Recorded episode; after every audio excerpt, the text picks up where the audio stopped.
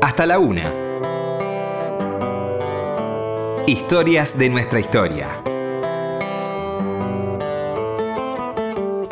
Con Felipe Piña. Por Nacional.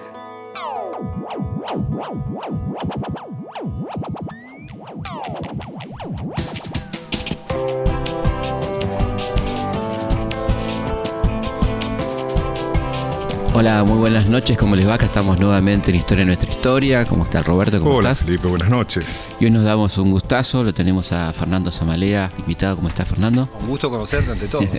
Bueno, estamos conociendo en este momento, así que este, vamos a ir ahondando ese conocimiento a partir de la excusa que nos da el libro que es un long play, Una larga vida en el rock. Eh, un libro realmente muy lindo, no tuvimos el tiempo de leerlo todo, estuvimos eh, salteando, ojeando, una muy linda parte fotográfica, un archivo fotográfico interesantísimo. Y bueno, empecemos un poco por tu historia. Eh, vos estabas contando recién algo muy interesante de la familia y el vínculo con un personaje histórico que le da nombre. Con Florencio Varela, Con Florencio. Varela, ¿cómo es esa cosa? Sí, es como que a veces el rock te permite tener la posibilidad de publicar algo así, pero en el fondo uno también tiene algo por contar misteriosamente a, a alguien imaginario y en ese sentido quería es como un guiño a la vida de mi papá, que fue, que bueno, murió hace muchos años, pero fue como un, un gran mentor de, de la lectura cuando yo era chico, o sea, como que me mostró el mundo de, de los libros de una forma muy, muy dulce, muy poética y, y le debo muchísimo a él haber conocido todo lo que vino después. Y su historia es un poco como muy a la vieja usanza, así de las telenovelas de antaño, porque él siempre estuvo convencido que, que su madre era mm, eh, Catalina, que era encantadora, yo la, yo la conocí, mi abuela Catalina. Sí. Y en un momento cuando él fue delegado de, mm, eh, de bancarios por la huelga famosa, famosa de, huelga, claro, contra Frondizi. de Frondizi, estuvo detenido unos meses en, en el pabellón de presos políticos en Villa Devoto y así como en, como en las telenovelas o en las películas le dejaron un anónimo en, la cual le contaban que su madre en realidad no era quien creía, sino María Angélica Varela, bisabuela de el escritor unitario, bueno, ya no te voy a explicar a vos No, no, sí, explica porque... no. precisamente No, por favor. Por favor. Estamos ante una eminencia. No, pero contemos, contemos. Y entonces. Florencio eh, Varela. Claro, y. mm, Hombre que supo entrevistar a San Martín allá en... Ah, mira, Sí. ese dato no lo tenía. Sí, sí, Solo en tenía su, su destino trágico eh, asesinado, apuñalado, apuñalado en Montevideo. Vieja. Sí, Montevideo, ¿no es cierto? Sí. Vos sabés que en el Museo Histórico, esto lo sabés seguramente, pero le contamos a la gente que en el Museo Histórico Nacional se conserva su chaqueta con la marca del puñal, ¿no? No, tengo muy poca información Sí. sobre él. Sí, sí, es No- no sería un familiar directo, aunque en No, algún bueno. sentido Sí, sí, hay algo que viene de- desde ese momento. claro, tal cual. Y María Angélica tuvo el destino trágico, est- estaba enferma de tuberculosis al unirse a mi abuelo, Pedro, que ya era un cuarentón largo, que si bien era un hombre elegante, de sobre todo so- eh, sombreros y bigote finito, por otro lado no pertenecía a la élite aristocrática de la familia. Entonces ella huye con él, eh, amparada en la ayuda de un hermano suyo que se llamaba Adolfo Varela, de esos dandies a la vieja usanza que andaban en hidroavión y, Sí. y mm, eh, practicaba esas pruebas de riesgo en el parque japonés, como el globo de la muerte Sí. en motocicleta, en una esfera metálica, o si no, de tirarse encendido a un estanque, Mirá. ese tipo de excentricidades del, del momento. Y él los ayudó y los, eh, los escondió durante los meses del embarazo en un estud de caballos, ahí en el Boulevard Chenot, en las cañitas, atrás del hipódromo. Con la tragedia horrible que en el momento del parto mi abuela murió y quedó mi papá a cargo de, de mi abuelo solamente, que fue Claro. un golpe durísimo como cualquiera podrá imaginar. Con vueltas de la vida, eh, la señora Catalina, que trabajaba en el estud, le ofreció a mi abuelo cuidarlo. eh, más o menos cuando mi padre tenía cinco años, terminaron enamorándose y viviendo eh, juntos a- detrás del Cabildo, justamente en la calle Hipólito Yrigoyen. Increíble. O sea que mi papá se crió en, en la Avenida de Mayo y ya mi abuelo murió a los 17 años y ya quedó con, con su madre postiza. ¿no? Catalina. que él, le- como esas historias de antes, que, que se ocultaba todo, le ocultó la, la, la situación real supuestamente para no causarle un, un conflicto sentimental y esas cosas. Ujú. Entonces de ahí viene un poco el- la fantasía eh, de historia encubierta, quizás eh, inconsciente, que yo siempre tuve con los libros. Eh, no sé, recuerdo el libro de Jo- polémico, el libro de José Mármol, La Dama Sí, de las claro, Camelias sí. y esas cosas que, que yo leía de Amelia. chico. Y después toda la, mm, eh, la cuestión de- del imaginario hermosísimo a través de, bueno, Verne, Salgari y toda esa, esa literatura clásica que todos tuvimos, Más, los eh, que nacimos en los principios de los 60. Más D'Artagnan, más Nippur de la Galle. Por ¿no? supuesto. Más este, esas cosas maravillosas. que- Hasta Cuores, ¿no? Sí, Ese- claro. ese tipo de, de libros. Y Mafalda. También. Claro. No tanto en mi caso. No tanto. Pero, pero un poco viene de ahí eh, la cuestión, ya te digo, de mi amor por los libros y del hecho de escribir. Yo escribo desde siempre. Claro. Lógicamente la vida eh, es muchísimo más amplia de lo que suele parecer y, y en, en algunos casos, si bien yo no soy famoso, pero en algunos casos eh, cargo con el, con el mote de baterista de rock, ¿no? Pero en el fondo también hice las divisiones inferiores en Platense, tuve como muchas inquietudes con la arquitectura, de no Sí. haber sido por tocar con Charlie tan a temprana edad, hubiese entrado en la facultad seguro y también coqueteé con un montón de cosas. Incluso en, en el medio de las giras frenéticas en el año 89 de Charlie hubo un, dos o tres meses de espera y amagué y hasta me anoté en el profesorado de historia acá en el Mariano Moreno Mirá, en Rivadavia. Joaquín B. González. Joaquín B. González y ¿Dónde- tuve ahí mi, mi pequeña... Soy egresado de ahí. Ah, en serio, sí, mirá. claro. Sí, sí, sí. Pude hacer solamente un bimestre porque ya no- el- hasta el paleozoico nomás. ¿Y cómo, cómo llegas a la música, digamos? De, de forma misteriosísima, porque en mi familia no hay músicos, ellos eran eh, una clásica familia eh, de clase media tirando a, a limitada, con... O sea, yo tenía esa obsesión ya desde los seis años con el ritmo, los lavarropas, los sonidos de las, eh, de las vías, ¿no? Claro. los músicos, eh, que, que en ese momento, lógicamente, si yo nací a fines del 63, o sea que eh, el rock era cuando yo tenía 6 años, que era en 1970, ponerle. Claro. El rock era algo muy, muy. O sea, todo lo que todo lo que sabemos que es Sí. y la razón que tenían en pensarlo eh, la, la- eh, la sociedad, ¿no? Se daba. Entonces, claro, más o menos eran delincuentes o, o algo así. Claro. Bastante razón tenían. Claro. Y, y no, era, no era algo muy habitual dedicarse al rock. Pero mis padres que siempre fomentaban eh, eso como de llevarme a- al Teatro San Martín, así que aunque sea con entradas en cartelera, ¿no? O al Cervantes, siempre fomenta- me llevaban a ver ballet, cine, eh, a los patronatos de menores a regalar mis, mis revistas o libros viejos. Eh, siempre hacían ese tipo de, de- ese tipo de ejemplo así solidario en el buen sentido de la Sí, palabra. sí, sí.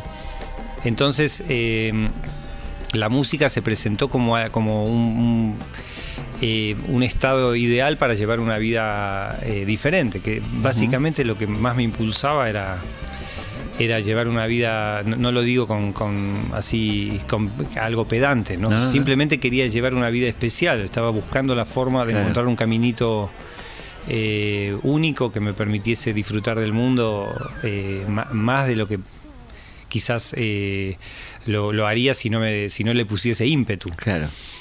Y entonces comencé ya a los ocho años con los primeros grupos. eh, teníamos mi grupo Sandía Eléctrica ahí en el monobloc con mis amigos. Candía eléctrica. Sandía Eléctrica. Bueno. Yo hice el logo así con la sandía, los ojos y el, y el cable. Qué bueno.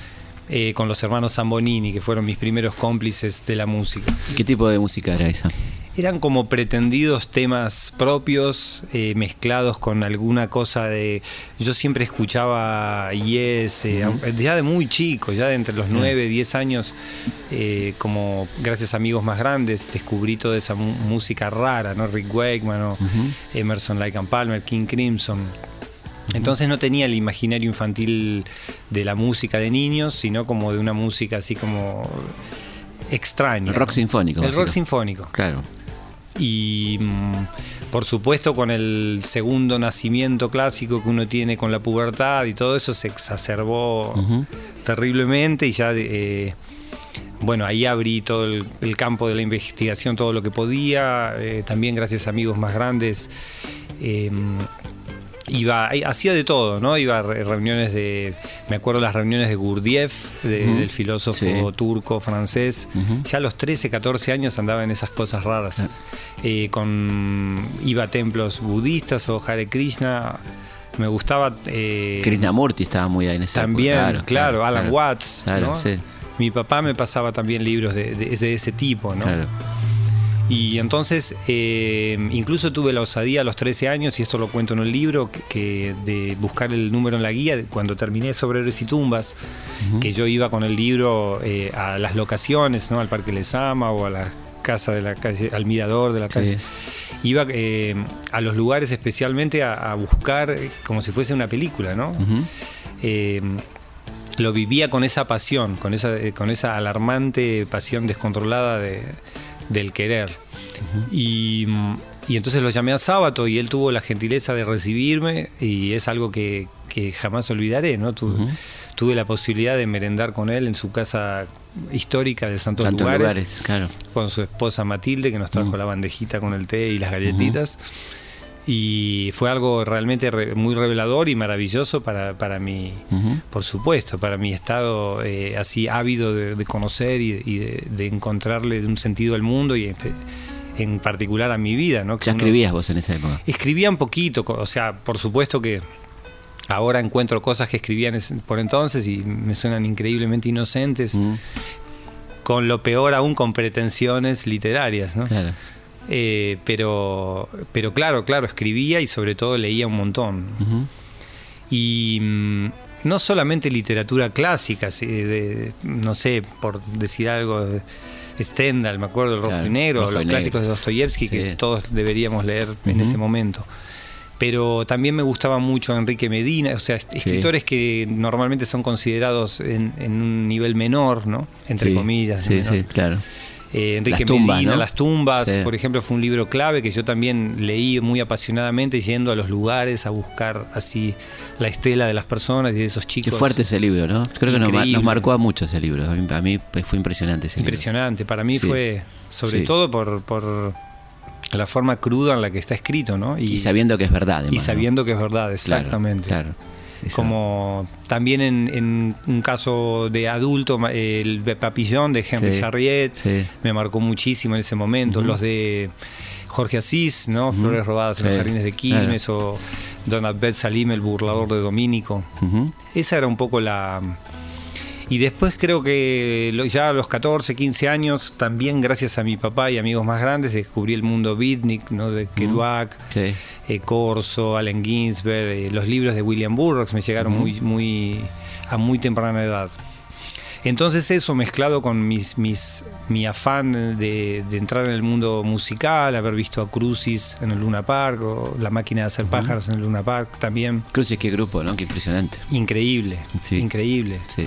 Pensá que tenían ve- 20, 21 años en ese momento cuando hicieron. ¿Conocés Crucis o es un eh, fue realmente una eh, o sea una movida musical asombrosa en ese Me momento? acuerdo de haberlo visto en el Coliseo. Una cosa Ah, claro, anterior fue ese Sí, concierto. Sí, fue impresionante.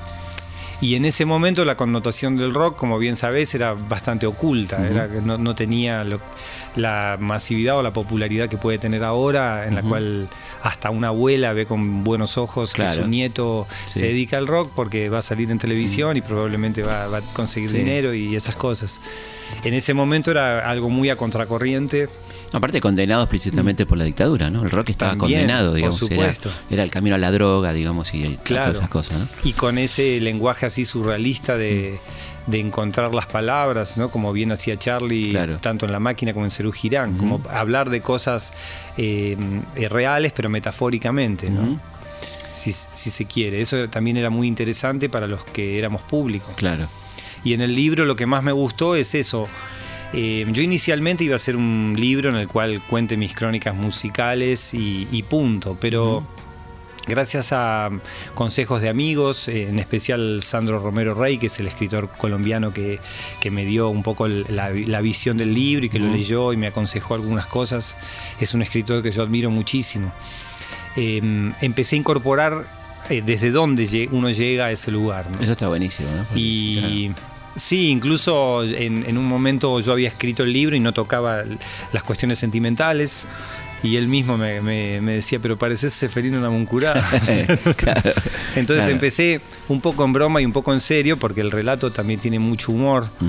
Eh, empecé a incorporar las cuestiones, eh, a aceptar incluso las cuestiones que uno ha hecho en los viajes y Claro. las relaciones con las chicas y, y las que uno ha conocido a lo largo de la vida. Y empecé a meter un poco de toda esa información también. Claro. Y admitir también lo que uno, lo que uno es y los impulsos y todas esas cosas que, que uno hace para visitar a alguien y cruzar el mundo, para, para pasarte cuatro días en, un lugar. No sé, me pareció lindo también contarlo de alguna manera, ¿no? ¿Y cómo, cómo llegas a, a Charlie? ¿Cómo llega? ¿Cómo nace ese, ese, ese vínculo, digamos? El, el deseo estaba, el anhelo de tocar con él estaba desde siempre. Eh, llegó, por supuesto, de la forma menos esperada. El- durante la adolescencia hice, lo cuento así muy rápidamente, hice un montón de trabajos rarísimos, como tocar en barcos o cabarets, eh, pizzerías, cosas así muy de otra época, que por suerte los chicos de ahora no tienen que hacer. Claro. Tocar en casamientos, arriba de los discos. Y, mm, y a partir de los. Cuando llegan los años 80, yo eh, pretendidamente moderno entro en Metrópoli, Club, formamos fricción con Richard Coleman y Gustavo Cerati. Hacemos todo toda esa ese circuito underground en el Stud Free Pub, bueno, todos los lugares de por entonces, la esquina del sol y, y demás. Y en, y en un momento Calamaro, que fue el primero en que confió en mí, nos ve en un concierto y, y nos da la chance a Richard y a mí de grabar en, en su disco Vida Cruel, su segundo disco solista. Que fue para nosotros como en el fútbol sería comenzar a jugar en primera. Claro. ¿no? A esa grabación eh, vienen Spinetta y Charlie juntos a grabar en un tema que se llamaba Vila Raya que ya habían demeado en la casa de Andrés. Y bueno, esa noche que fue alocadísima, nos hicieron grabar sin conocer el tema. O sea, ellos nos pidieron a Richard y a mí si podíamos esperar. Todo, por supuesto, con mucha simpatía y con el encanto eh, de, de una persona como Luis Alberto Claro. o Charlie, que, que por supuesto no, de ninguna manera nos hicieron sentir mal. Pero nos sugirieron que fuésemos al bar de la esquina y ellos iban a armar un, un tema eh, y, y que bueno, que íbamos a volver y íbamos a hacer la toma, cada uno sin saber ni en qué armonía ni qué ritmo tenía, nada. Entonces, eh, como esas cosas eh, insólitas que uno jamás puede imaginarse, me encontré regresando a las dos horas, lavándome la cara en el, en el baño para cobrar valor y sentándome en la batería con 15 personas del otro lado del vidrio, entre ellos Espineta, Charlie, Andrés, eh, Cachorro López, estaba mi amigo Cristian Basso, estaba Melingo también. Y bueno, empezó a correr la cinta y tuve como ese golpe de suerte en el cual era un ritmo que venía bien, que venía cómodo a, a mi sentir Claro. y como que mm, ahí, además que, que nosotros teníamos el pelo parado con jabón y teníamos, bueno, porque teníamos 20, claro. Claro. Eh, entonces eh, la relación con Charlie era muy, fue, fue así muy, muy simpática, ¿no? Y enseguida nos hizo grabar en el disco de Fabi Cantilo que él estaba eh, produciendo en el mismo estudio. Y en teoría nosotros íbamos a tocar con Andrés, pero cuando Andrés empezó a dudar si irse a España, si Claro. no sé qué, él le propuso incluso a Andrés entrar en la banda de Charlie, eh, ya que mm, Charlie a, a los años anteriores había tocado con Hit y con Fito Páez y esa banda se, no iba a continuar, ¿no? Estaba, por supuesto, revolucionado el mercado de pases y todos los músicos argentinos eh, en ese momento añoraban tocar con Charlie. Claro.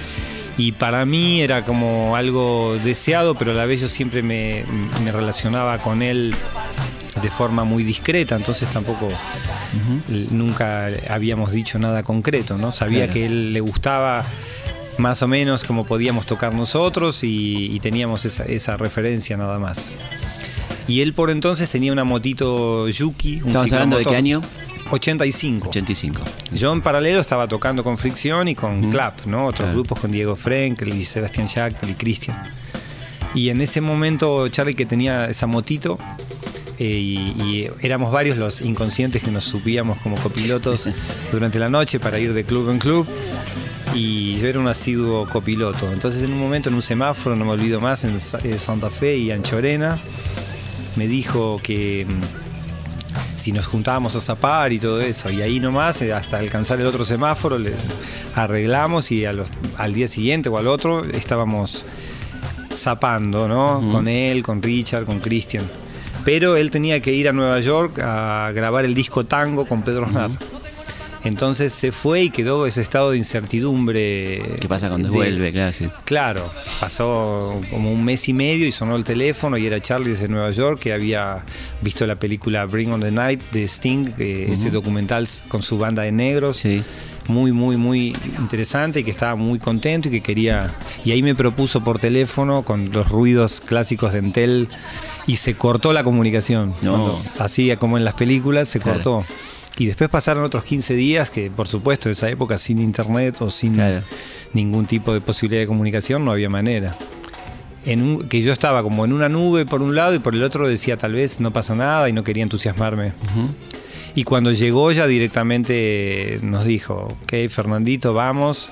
Se armó esa banda con Richard, eh, Cristian y yo, en Melingo y Calamaro y salimos, pasamos de los eh, lugares de 300 personas a los de 20.000, ¿no? Claro. Sin escalas, después de unos ensayos maravillosos en una quinta en La Lucila y en el, en el, en el boliche Palladium que Sí. quedaba en Reconquista y Paraguay. Sí, sí. sí. A él le gustaba mucho esa cosa eh, bien así grandilocuente de ensayar en, en lugares grandes con todo el sistema de sonido, ¿no? Ujú. Y era asombroso verlo conducir el barco, ¿no? Como, como él escuchaba todos los acordes, se podía dar cuenta de todo, ahora mismo, ¿no? A- De hecho, anoche mismo, ahora, diciembre de 2015, estuvimos grabando hasta las 5 de la mañana, quizás cargo una ojera de más en este momento. Y ¿Qué él graba- sigue siendo sus, sus demos y sus cosas nuevas, así. Pero digo, él, él es una persona increíblemente iluminada con respecto a la música y puede escuchar todo, un acorde, aún en, en el medio del estruendo de una banda se da cuenta si el fa sostenido lo estás tocando con el bajo, en re o lo que sea. Enseguida percibe, percibe la música desde un lugar sobrenatural, si se quiere. Entonces, eh, eh, sobre todo en ese momento, mm, por supuesto, con, con Spinetta, Charlie, Treintañeros, con sus discos emblemáticos a flor de piel y generando todo eso, eh, fue un, un privilegio, fue como el- cuando famoso, eh, cuando, cuando, ah, se dice el famoso, estás en el lugar exacto, Claro, en el momento exacto. en el momento exacto. Y nos permitió así de un día para el otro, yo que venía de una vida que nunca había viajado en avión, por ejemplo, no- no tenía teléfono, a los 19 años recién colocaron el teléfono en los Claro. de Saavedra, calle de tierra, y de golpe pasamos a esa especie de lujo de prestado, de los hoteles, las giras, la posibilidad de conocer otras idiosincrasias, el Caribe, eh, los estudios de Nueva York, ¿no? Él, él fue muy generoso, me llevó a grabar a Nueva York ahí ya al año siguiente, como que aun cuando podría haber contratado, digo, al mejor baterista del mundo, ¿no? Si quería. Entonces creo que humanamente se dio una hermosísima afinidad en, ese, en ese momento que persiste hasta, hasta el día de la fecha. Vos contás varias anécdotas de Charlie que son buenísimas, ¿no? Y sí, Arrancás el libro es más como- con una anécdota, ¿no? Podemos contarla, ¿no? Sí, obviamente no es un, no es un libro de chismes, ni es un libro que, que cuente cosas éticamente incorrectas. No, no, para nada. pero me gustaba también, porque él mismo se ríe de sí mismo, tocar con humor sus excentricidades y sus Ujú. límites, sus extremos, mejor Claro. dicho, más que límites. Sí, ¿no? sí. Porque si hay alguien que no, Límite no hay, ¿no? no ha No vivido con límite. límites es él. ¿no? No hay límites. Es, es extraño como le permitimos todo, como la Mm. sociedad misma, en el momento de detenerlo, un juez o un policía le está pidiendo un autógrafo al mismo tiempo, o como ¿no? que trans- transgrede las leyes sociales sin ningún problema. Ha hecho con respecto a, a todo, ¿no? a Claro. todo lo que sea. Sí, sí, sí, sí. Es la única persona que, bueno, no, no voy a develar nada que no se sepa, que, que ha hecho co- cosas que nadie se atrevería a hacer. Bueno, que, que contemos alguna de esas anécdotas, ¿no? Que están buenísimas. Sí, básicamente eh, lo- la que empieza es la de, por supuesto, la de Mendoza, famosa. De, bueno, los chicos de ahora quizás ya no, no, No, por eso recuerdan. está bueno contarlo. sí. Eso no podría contarla con el lu- lujo de detalles como lo escribí, ¿no? Lógicamente. Pero básicamente tiene que ver con, con el. Es el primer gran escándalo nacional que él genera, ¿no? En el cual, eh, como suele ocurrir, lo que empieza como una eh, bola de nieve, o sea, se lo que empezó como algo chiquitito se transforma en una bola de nieve. Eh, simplemente con unos gritos y eh, así poco educados de, un grupito de seis o siete. Bueno, eh, ahí exhibe su, su intimidad, rodean como con los mejores francotiradores nuestro camarín, nosotros nos encerramos y, así, por yo que soy una persona muy pacífica y creo que todos mis compañeros también, terminamos en una lucha cuerpo a cuerpo con la policía que entró que creo que, que creo que es la, la vez más violenta que, que recuerdo que tuve en toda mi vida. ¿no? Ni siquiera en las marchas eh, contra el gobierno militar eh, he, he tenido un enfrentamiento tan directo con, con la policía, Claro. en la cual entraron con blandiendo bastones, eh, literalmente a, a- Romperle la cabeza. a rompernos la cabeza y nosotros tirando patadas y lo que pudiésemos, botellas de vidrio. En, esa lucha yo tuve suerte porque terminé como entre, los empujones y todo, logré zafarme, terminé por un pasillo extrañísimo, di toda la vuelta y zafé. Y Charlie y el negro quedaron detenidos. Aunque la anécdota en realidad eh, viene más jugosa porque nosotros, el negro, el Zo- Zorro y yo habíamos ido la noche anterior eh, en- estimulados por una supuesta fiesta alucinante que iba a pre- preparar la, CBS, que en realidad era un bochorno aburridísimo y nos escapamos. Y cuando llegamos al hotel a las 5 de la mañana, después de, de- de deambular por seis o siete boliches de esos con luces verdes y estroboscópicas, muy, muy, muy del interior así muy graciosos, que pasaban a Hit y a los enanitos verdes. ¿no?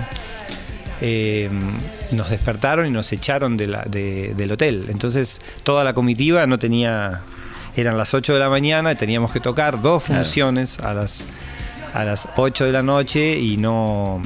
Nadie tenía hotel, o era o bancártela en el- los camarines o en el micro de, de gira que habían ido los técnicos. Claro. Y pasamos un día surrealista en el cual lo- lograron ubicarlo a Charlie en un hotel de mala muerte céntrico. Charlie estaba graciosísimo, metido en la bañadera y tenía siempre 15 personas alrededor con credenciales colgadas, con caras de pavor, eh, intentando convencerlo y él diciendo, eh, me acuerdo que decía algo genial, que era, yo estoy para cosas más importantes, me voy a Buenos Aires ya mismo.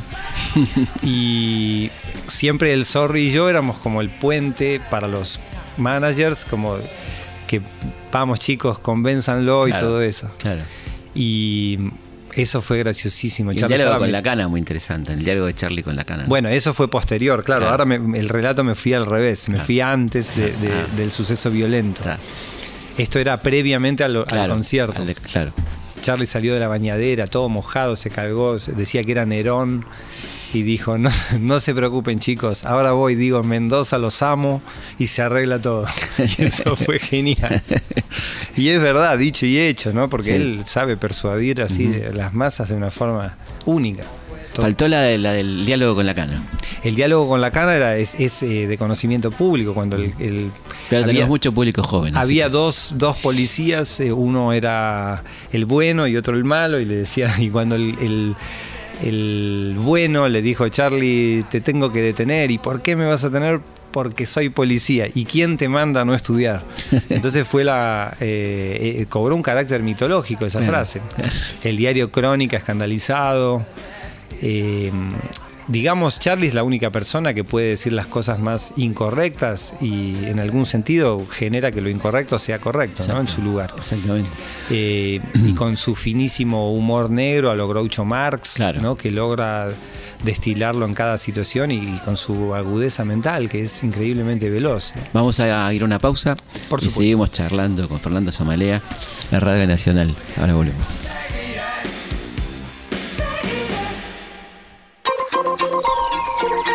Historias de nuestra historia. Con Felipe Piña.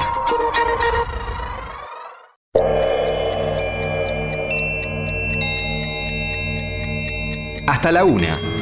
Hasta la una. Historias de nuestra historia. Historias de nuestra historia. Con Felipe Piña. Con Felipe Piña. Con Felipe Piña. Por Nacional. Historias de nuestra historia. De nuestra historia. Con Felipe Piña. Con Felipe Piña. Hasta la una. Hasta la una. Hasta la una. Hasta la una. Hasta la una.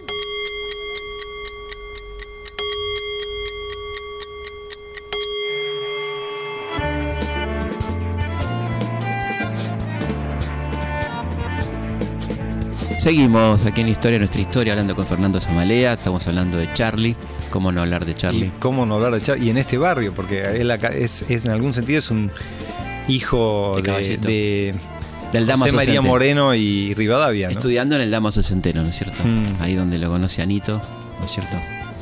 Sí, es, es inevitable pensar en él, que, que lógicamente es como mi familia musical, al margen de que yo he tocado intermitentemente en sus grupos, llevo 30 años ¿Qué de deberíamos, relación. ¿Qué deberíamos saber de Charlie que no sabemos? En realidad, no sería, eh, llegado el caso, no sería ético de mi No, parte no, de velarlo, no, de la, que lo no diga de la- él. no de la intimidad, sino de las cosas Pero- copadas que tiene, como lo que estábamos hablando recién Eh, fuera de micrófono, un- su gran creo- conocimiento de mitología Sí, griega, por bueno, supuesto. Él, él tiene una, una de las grandes cosas que, que me ha enseñado a lo largo del tiempo es esa es la pasión, ¿no? A, a- a estar tocando a las 7 de la mañana en cueros, todo transpirado, en un boliche, no, no por una contratación, sino simplemente una jam, y como si fuese el último minuto de la humanidad. ¿no? casi Como- una necesidad, ¿no?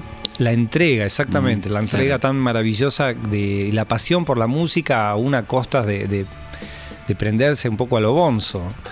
Pero eso es, eso es una de las cosas que más me gusta de él, ¿no? La, la pasión y, y cómo, cómo se la juega y, y te concretamente te, te lleva a vos mismo a sacar lo, lo mejor de vos. Y en mi caso, por una cuestión fortuita o simplemente de, de gustos, es que yo, yo no tomé drogas, ¿no? O sea que yo ah, entro en todo ese estado de adrenalina y locura en base a, a- a quizás una locura personal bastante eh, desarrollada en algún lugar interno de, Claro. de mi persona con mucho de sentido común por el otro lado. Es, extraño, ¿no? El, el- el mundo del rock me ha, eh, me ha transformado en una especie de persona normal dentro de la vida de un loco y siempre Mm. acepté esas condiciones. Eso sentías Y- también, ¿no? Poco. Siempre lo sentí, claro. Claro. Como que mi vida ha sido bastante normal, pero la- la- las situaciones son como, como de un, un estado de delirio. Y a la vez un privilegio, porque yo no he vivido nunca con rutinas y nunca un día es igual a otro. Y eh, la posibilidad de mm, que te da la música, de mientras no tengas shows o conciertos, poder vivir con esa vagancia de ocio creativo, de irte a recorrer las librerías de la calle Corrientes o las de Santa Fe, o irte a tomarte un cafecito en San Telmo o en Zona Norte. Eh, mi- mis, mis días eh, pueden pasar, o sea, buscando la inspiración o lo que sea, me, me, simple- me traslado a veces 100 kilómetros solamente para ir a merendar, ¿no? Como buscarle ese lado, entre comillas, mitológico al- al- a la rutina diaria. Claro. Y, eso es gracias a la música. Charlie es un tipo de, de humor, digamos, él Muchísimo, es un productor de humor, digamos. Sí, sí, sí. Sí, tiene una forma muy graciosa de encontrar las palabras exactas. Yo lo relaciono mucho con Groucho Marx. Claro. Eh, hay mucha gente que, eh, que, por ejemplo, Pedro Aznar es una persona con un humor finísimo, que a veces eh, eh, no todo el mundo piensa que es así, pero es real. Creo que, mm, bueno, ellos tocaron juntos mucho tiempo, Claro, ¿no? sí, Desarrollaron esa- esos duetos. Claro. Que el dueto también era un dueto humorístico, digamos. También, sí. Hay. No de banalizar las cosas, pero sí de, de llevar eh, ese cinismo elegante, ¿no? Creo que. Casi borgiano, digamos. Claro, Claro. exactamente. Claro. Charlie tiene una cosa muy, eh, muy, muy poética también para hacer humor, ¿no? Supongo que, no sé, supongo, en, en mi fantasía, toda esa bohemia que, por ejemplo, de los años 30 o los años 50 de, de Nora Lange, Oliverio Mm, Girondo, claro. bueno, Jules Solar, Sí. to- eh, toda la, la movida de Pizarnik con Juan Jacobo Bajarlía, es- esos años eh, dorados de la literatura y de la, de la mm, intelectualidad argentina, salvando las distancias con respecto a, a muchas cosas, pero no creo que, que difiera demasiado de la bohemia que han generado personas como Charlie, Spinetta. Flaco, claro. Eh, Creo que, que hay algo que en definitiva incluso son un no- poco hijos, ¿no? De eso. son un poco hijos, claro. Sí, sí, sí, completamente. Creo que ellos eh, en, en otro en otro orden de información, por supuesto que estamos todos, pero el rock también tuvo algo de eso, de, de- de rescatar es- ese estilo de, de, de forma de, de vida colectiva, así de un círculo de gente. Claro, de un Boedo a un Florida, digo. Exacto. Claro. ¿Cómo, ¿Cómo llegás a ese eh, aparato tan difícil y maravilloso que es el bandoneón? Por el libro del tango de Horacio Ferrer, Ajá. que en definitiva me hizo comprender que veinteañeros como Julio de Caro, el sexteto Mm. de Julio de Caro, Pedro Mafia, Pedro Laurens. Eh, Interesante lo de veinteañeros, ¿no? Porque también los expósitos eran veinteañeros, ¿no? Exacto. Uno se olvida que Naranjo en Flor fue escrito cuando esta gente tenía 18 años. Pero increíble. Claro. Eh, eh, la vida que llevaban ellos, incluso con los excesos de drogas, Mm. los viajes a New York, eh, entendí que había mucho paralelismo con la vida de rock. Que en, en un primer momento, eh, yo, digamos, cuando empecé a, a tocar el bandoneón, ya muy de grande, eh, no era común que veinteañeros, yo tenía 23 años, pero mi profesor, eh, Carlos Lázari, me dio clases simplemente porque ha- había muy pocos chicos que tocaban. De hecho, nos hicieron un- una nota a Y muy siete- pocos bandoneones también. muy pocos bandoneones Claro. en uso. Claro. Nos hicieron una nota a siete jóvenes como una excentricidad, ¿no? Que tocábamos el bandoneón. Entre ellos un genio como. Ujú. Y mm, entonces al leer mm, el libro del tango de, Horacio Ferrer, yo estaba con ese libraco cargándolo por toda la ciudad, yendo a los, a los cabarets, reconstruyendo en mi mente cada situación que leía en el libro, ¿no? Como, como que me gusta, siempre me ha gustado hacer eso. Y vueltas de la vida y vueltas del deseo. Un día venía con la motocicleta por, por la avenida Independencia y en la puerta del viejo almacén lo veo a Horacio Ferrer en un, un auto de esos con motor alargado con una con su novia Claro. que en ese momento no los conocía. Clavé los frenos con mucha timidez le, le dije Horacio estoy leyendo su libro justo en estos momentos solamente quería darle la mano Eh, la, la novia de él que es Lulu Micheli Sí, una Lulú, pintora claro. que, la adoro la sigo viendo hasta el día de hoy. Eh, enseguida noté que Como ellos me dice iban Horacio, la persona que me permite amarla. Que me da permiso para amarla. exactamente Qué maravilla, ¿no? Y conocerlo a Horacio fue clave porque ellos enseguida me invitaron al Hotel Alvear, salimos a comer ahí en la barra, me mostraron todo el mundo del tango. Me, me- Horacio me puso en el cuadro joven de la Academia del Tango, fundada en ese momento. Eh, en ese, también por entonces hacían el ciclo Champagne Tango en la calle Talcahuano y Corrientes, eh, donde hacían tocar a las orquestas como a la vieja usanza, sin micrófonos, eh, sin amplificación.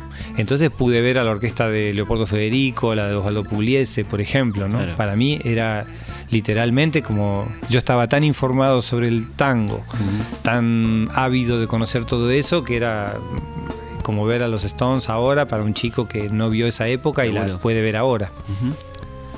Creo que conocerlo a él fue clave. Enseguida sentí que en, en el caso de componer mis discos de música instrumental, la voz tenía que ser el bandoneón. Eso fue lo que despuntó. Pero claro, no era fácil de conseguir un bandoneón, ni mucho menos un maestro. Y un día caminando por la calle Rodríguez Peña, entre Corrientes y Sarmiento, está el Salón La Sí, Argentina. hermoso lugar. Vi una milonga y decía, los solistas de Darienzo, hoy función tras noche. Y me metí, yo estaba solo y comencé a caminar por esa milonga con las parejas eh, en círculo, hacía algunas luces rojas. Para mí era un mundo completamente extraño, ¿no? Eh, De hecho, no, era muy común en ese momento las milongas, había muy poquitas. Y me acerqué al bandoneonista, yo no sabía que él era una celebridad del tango ni nada. Eh, en un momento, en un intervalo, fui el- me, me colé en el camarín, él prendió un habano, me dijo, pibe, con esa pinta de rockero, quiere tocar el bandoneón. Eh, tenía esa cosa hermosa, Carlos Lázari, de tratarte un poquito como así, siempre por supuesto de usted, diciéndote pibe y a la vez chicaneándote con, Claro. con cosas así de- del rock, ¿no? Porque yo tenía el pelo largo, bueno, en Claro. mi aspecto debería ser dudosísimo en, en esa milonga. Y entonces me empezó, comenzó a dar clases y también Yoshinori Yoneyama, el primer bandoneón el japonés que tocaba con Leopoldo Federico, también para, en paralelo me dio clases, eh, me hacía que recuerdo que me hacía ver las invenciones a dos voces de Bach, eh, ese tipo de cosas que para el bandoneón son muy intrincadas, ¿no? un instrumento muy muy complicado en su en su forma ya se sabe que abriendo son unas notas y cerrando el teclado cambia por completo, la mano derecha es totalmente distinta de la izquierda. Es impresionante, ¿no? La, dificultad de ese instrumento debe ser de los más difíciles, ¿no? De los más difíciles. Y no hay lógica en la ubicación, entonces, digamos, entenderlo es como entrar en una especie de sueño onírico, misterioso, en el cual uno, uno entra así en un mundo que andás a ver de como lo veíamos al gordo tocar, ¿no? Exactamente. Que sí, estaba mirando para adentro, decía el gordo, cuando cerraba los ojos. Creo que eh, tomé el bandoneón un poco, nunca, siempre fui el peor alumno de Lázaro, por supuesto, y nunca logré tocar tango verdaderamente bien, a pesar de que tocamos, eh, grabamos tangos bajos con Daniel Melingo en el 97. Pero creo que fue era el único eh, solista que podía darme la chance de tocar bandoneón en un disco de tango, Dani Melingo, ¿no? que venía del rock. Sí, sí, sí. ¿Y ahora en qué estamos? ¿Qué hacemos ahora? la actividad frenética con la cual escribí el libro, porque en realidad eh, la premisa era no parar, o sea, no hacerlo si hipotéticamente uno llega a la vejez eh, en ese momento de tranquilidad, sino hacerlo en el medio de la vorágine. El proyecto de Rosario Ortega, que me gusta muchísimo, con la cual toco con ella desde hace cinco años, grabamos eh, partes de su disco, partes de su, segundo disco. ¿Estuviste en el disco de, Palito? También, claro, claro. ¿Cómo fue eso del disco? Eso fue maravilloso. Contanos un poquito, pues fue muy interesante. Realmente maravilloso. Estábamos con Rosario una tarde en, en su casa, ahí en Barrio Norte y, Ramón con la, con la generosidad habitual que siempre, siempre invita a todo, no tiene esa forma tan chamánica de relacionarse con la gente. Nos había hecho un asado increíble y en un momento dijo, ¿te animarías a meter un bandoneón en tal tema que estoy preparando? Y yo, que soy, a mí ponme play and rec y seré feliz. ¿no? Lo que más me gusta en la vida es grabar o tocar, entonces claro, y además con una persona como Ramón. Y entonces em, fuimos a, su finca ahí en Luján. en Luján, que íbamos siempre, en realidad no era un lugar que fuimos la primera vez. Hicimos eso, metimos unas baterías, otras baterías, otras La cuestión es que había 25 temas. Y un poco en broma, un poco en serio, eh, le dijimos, ¿por qué no vamos a, Nueva York a mezclarlo con Joe Blaine? y él que es tan entusiasta como cualquier persona eh, que haya logrado todo lo que logró él, eh, enseguida dijo, claro. Y ahí eh, con Rosario conocemos un guitarrista en Nueva York que, con un look espectacular que se llama Jim Campilongo, del underground neoyorquino.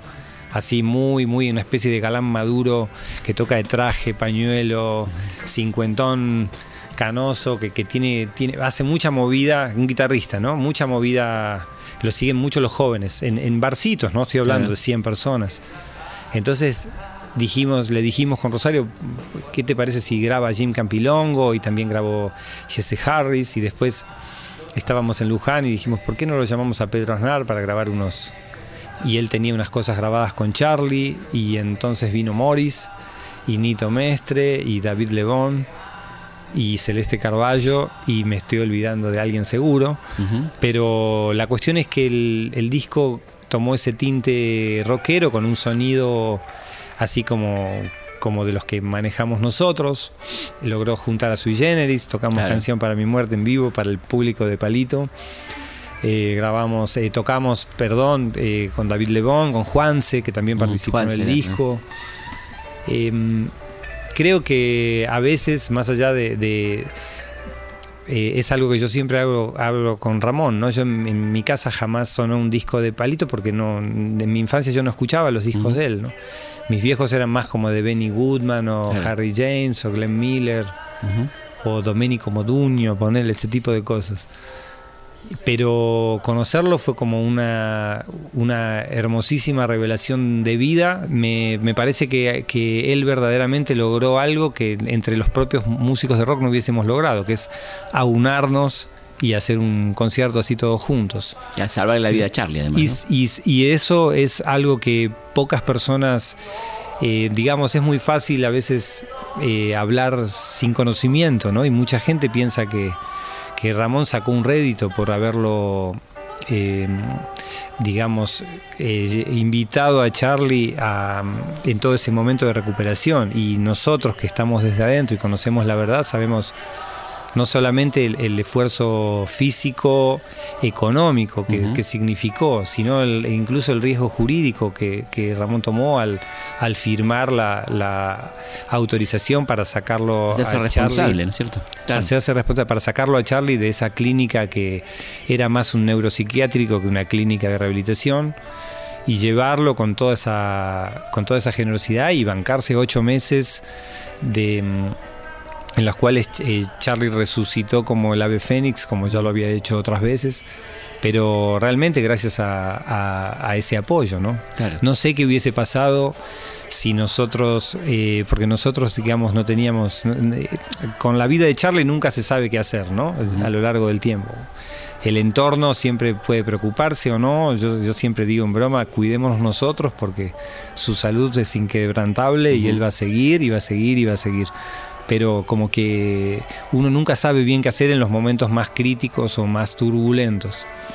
Y Ramón en ese sentido la peló, lo, llevó, eh, bancó ahí todos los costos de todo eso y lo sacó, lo sacó adelante, ¿no?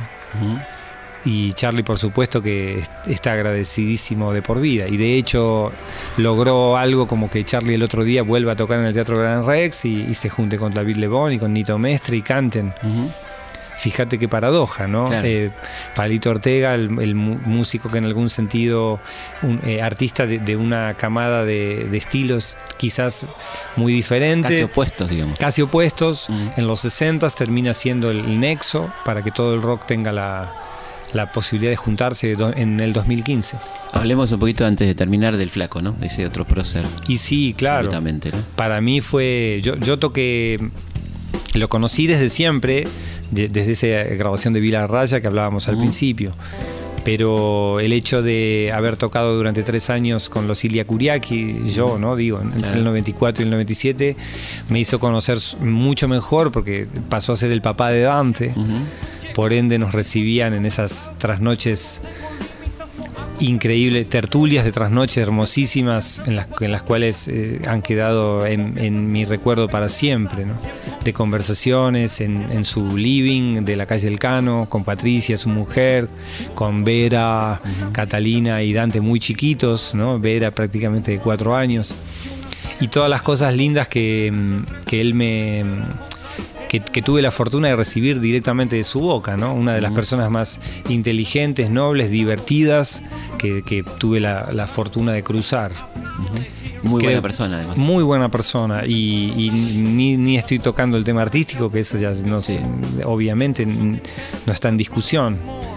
Eh, fue una, una hermosísima situación conocerlo y bueno, un dolor inmenso Em, el, desenlace que tuvo su vida, pero en parte también está todo su legado y su vida eh, linda que llevó a lo largo de los años y el legado y la familia genial que dejó. ¿Qué te, te, pasó que cuando terminaste el libro dijiste, wow, qué, vida, ¿no? Sí, pasa. Eh, Porque te pasa, ¿no? Que el, haber hecho este raconto, esta autografía, digamos, te, puede llegar a decir, bueno, mira todo esto, hice yo. Este es el primer volumen hasta el 97. Después tengo ya escrito el segundo volumen hasta 2010, que calculo que en un par de años voy a publicarlo. Pero lógicamente que me sorprendí, también es hermoso tener la chance de la página en blanco y la posibilidad de recrear como novela, agregarle diálogos, tener esa especie de, extraño privilegio de ponerle voz a María Gabriela de nuevo, eh, los chistes del negro, la forma, los códigos que nosotros manteníamos, las conversaciones entre nosotros, recrearlas en mi mente, investigué mucho con videos, también con, periódicos antiguos. Eh, con por supuesto las fotografías, escuchando los discos, yendo a los lugares a escribir, ¿no? Por ejemplo, cargando la computadora en la motocicleta y yendo a los clubes. ¿A te, parece como muy importante, ¿no? La locación, ¿no? A, Mucho. a lo largo de todo el relato repetís que tenés que ir a los lugares, ¿no? porque ahí está la esencia de las personas y la estela mágica que dejaron, ¿no? Yo creo mucho en eso, como, como la vida tiene ese, ese misterio que uno no puede develar por qué hace las cosas, ¿no? Eh, a veces en, el, al otro día me decían, ¿por qué hiciste un libro? ¿Y quién puede explicar, ¿no? ¿Por qué hace algo? ¿Qué, no, existe una razón, ¿no? Simplemente Quizás es un desahogo psicológico, quizás es una forma de hablarle a un chico que dentro de 30, 40 años pueda ir con ese libro que encontró en una tienda de saldos, como yo iba con el de Horacio Ferrer, a recorrer la ciudad y conocer de rock argentino de los 80s o los 90s. Pero en definitiva... O, o estás despertando una vocación por ahí. O despertando una vocación, sí. Claro. No hace falta tener una vida en, en el rock para escribir. Yo se lo recomiendo a todo el mundo que escriba su niñez, su... Es genial. Es Muy como terapéutico.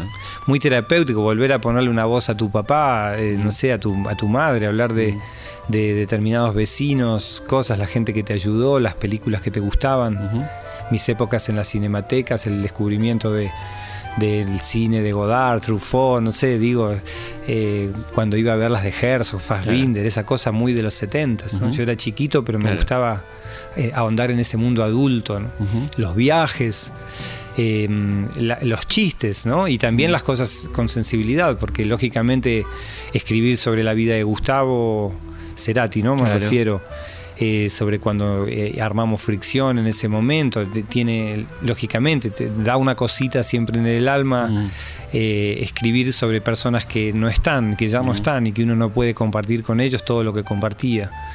Pero por otro lado es la ley y también en definitiva al escribirlo es como volverles a darle vida en ese instante, por lo menos en mi corazoncito y en el de quienes tengan esa sensibilidad para revivirlo.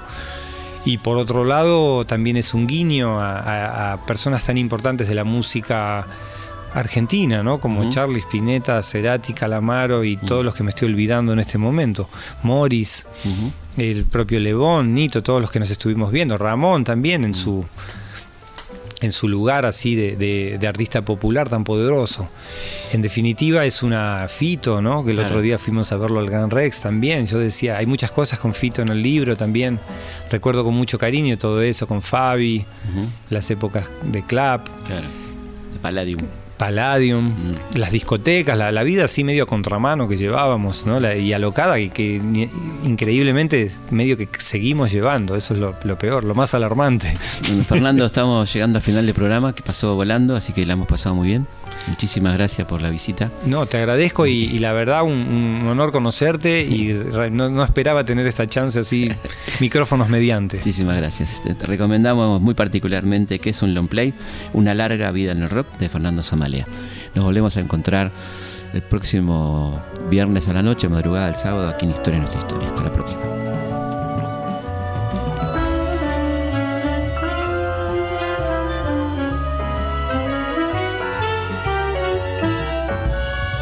Historias de nuestra historia. Historias de nuestra historia. Historias de nuestra historia. Por Nacional. Con Felipe Piña.